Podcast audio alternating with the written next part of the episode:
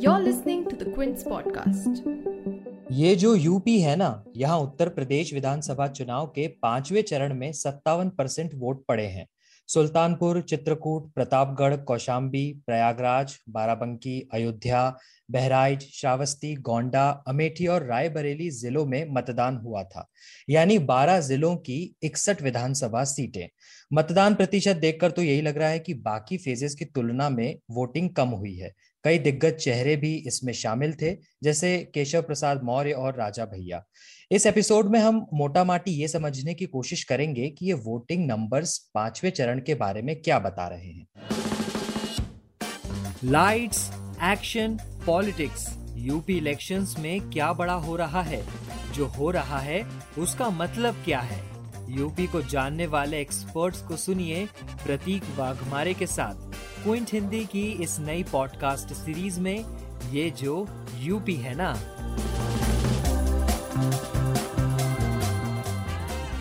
तो आज मेरे साथ बातचीत करने के लिए हैं क्विंट हिंदी के विकास कुमार। चुनाव शुरू होने से पहले लगातार उत्तर प्रदेश की राजनीति पर ये लिख रहे हैं। स्वागत है विकास। धन्यवाद प्रतीक।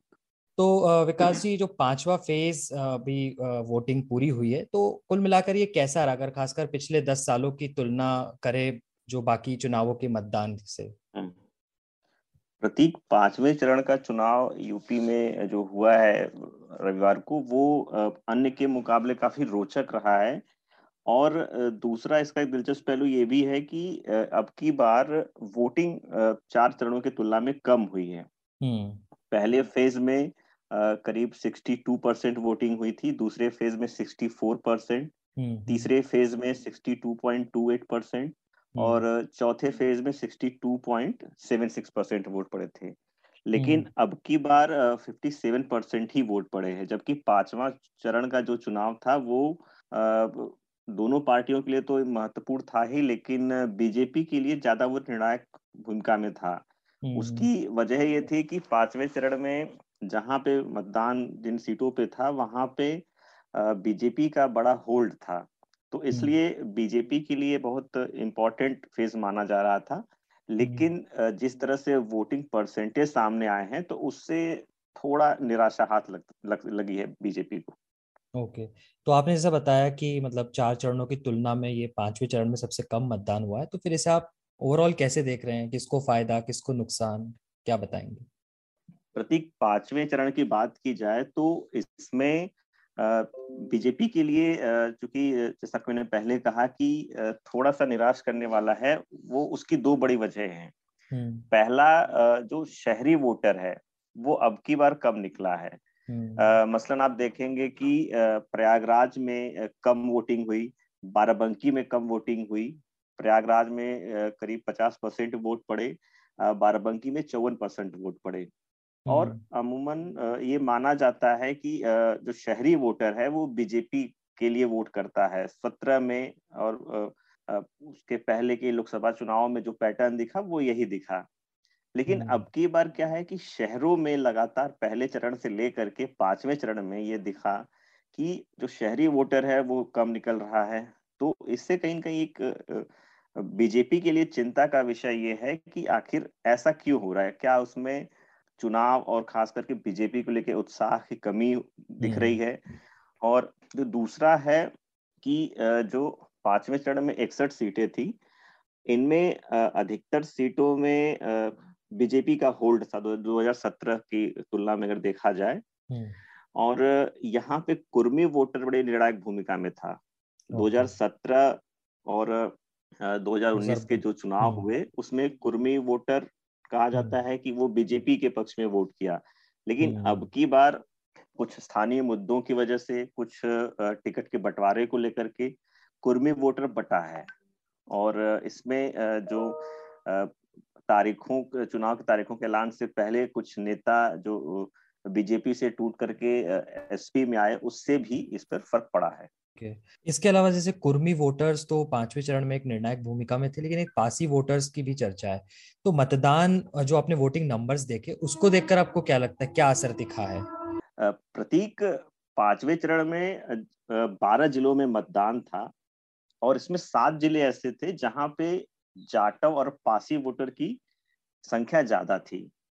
सात जिलों में बात करें तो कौशाम्बी आता है कौशाम्बी में 36 परसेंट पासी और जाटव वोटर हैं और उसके बाद रायबरेली आता है फिर हम्म। बाराबंकी है हम्म। तो चित्रकूट है अयोध्या है तो इसमें क्या है कि पासी वोटर और जाटव की बड़ी महत्वपूर्ण भूमिका रहती है मतदान में हम्म। जाटव वोटर उमन कहा जाता है कि वो मायावती को वोट करता है लेकिन जो पासी वोटर है वो बड़े निर्णायक भूमिका में रहा है और किसी वो एक पार्टी का होके नहीं रहा है okay. पासी वोटर मायावती को लेकर के हमेशा शिकायत रही है कि जो गैर जाटव वोट, वोटर को लेकर कहा जाता है तो वो बसपा के साथ कई बार नहीं जाता है तो और 2017 2019 में ये हम्म। वोटर भी बीजेपी के साथ ही दिखा था लेकिन अब हम्म। की बार पासी वोटर में ऐसी बहुत सी ग्राउंड रिपोर्ट कई मीडिया संस्थानों ने की द क्विंट ने भी की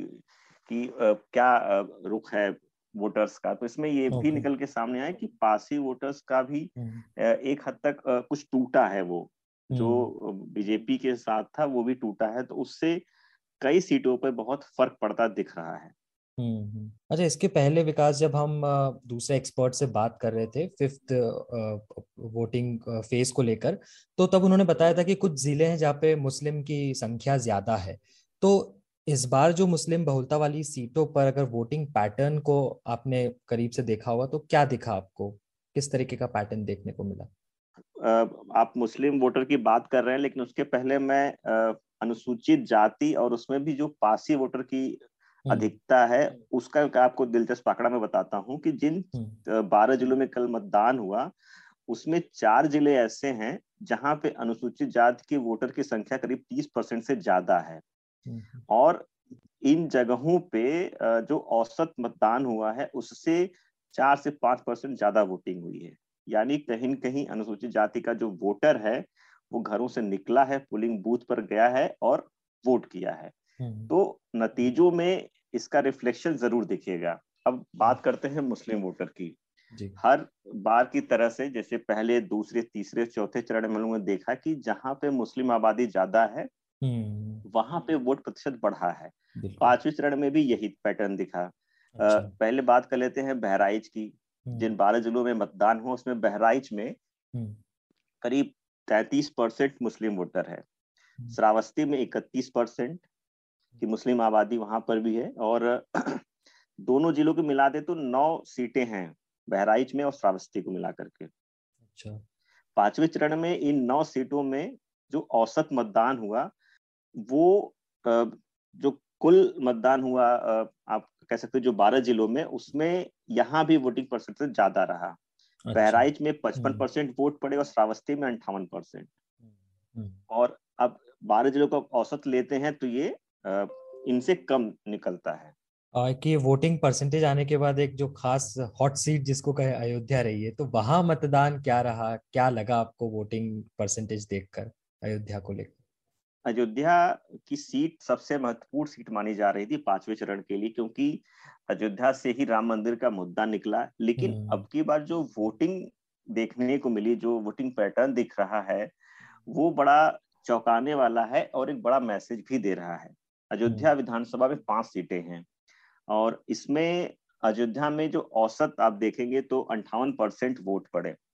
और अगर सीटों की बात कर ले तो अयोध्या में जहाँ पे राम मंदिर का निर्माण हो रहा है वहाँ पाँचों सीटों को कंपेयर करें तो सबसे कम वोट पड़े। बीकापुर गोसाईगंज मिल्कीपुर और उदौली ये चार सीटें हैं एक पांचवी अयोध्या है।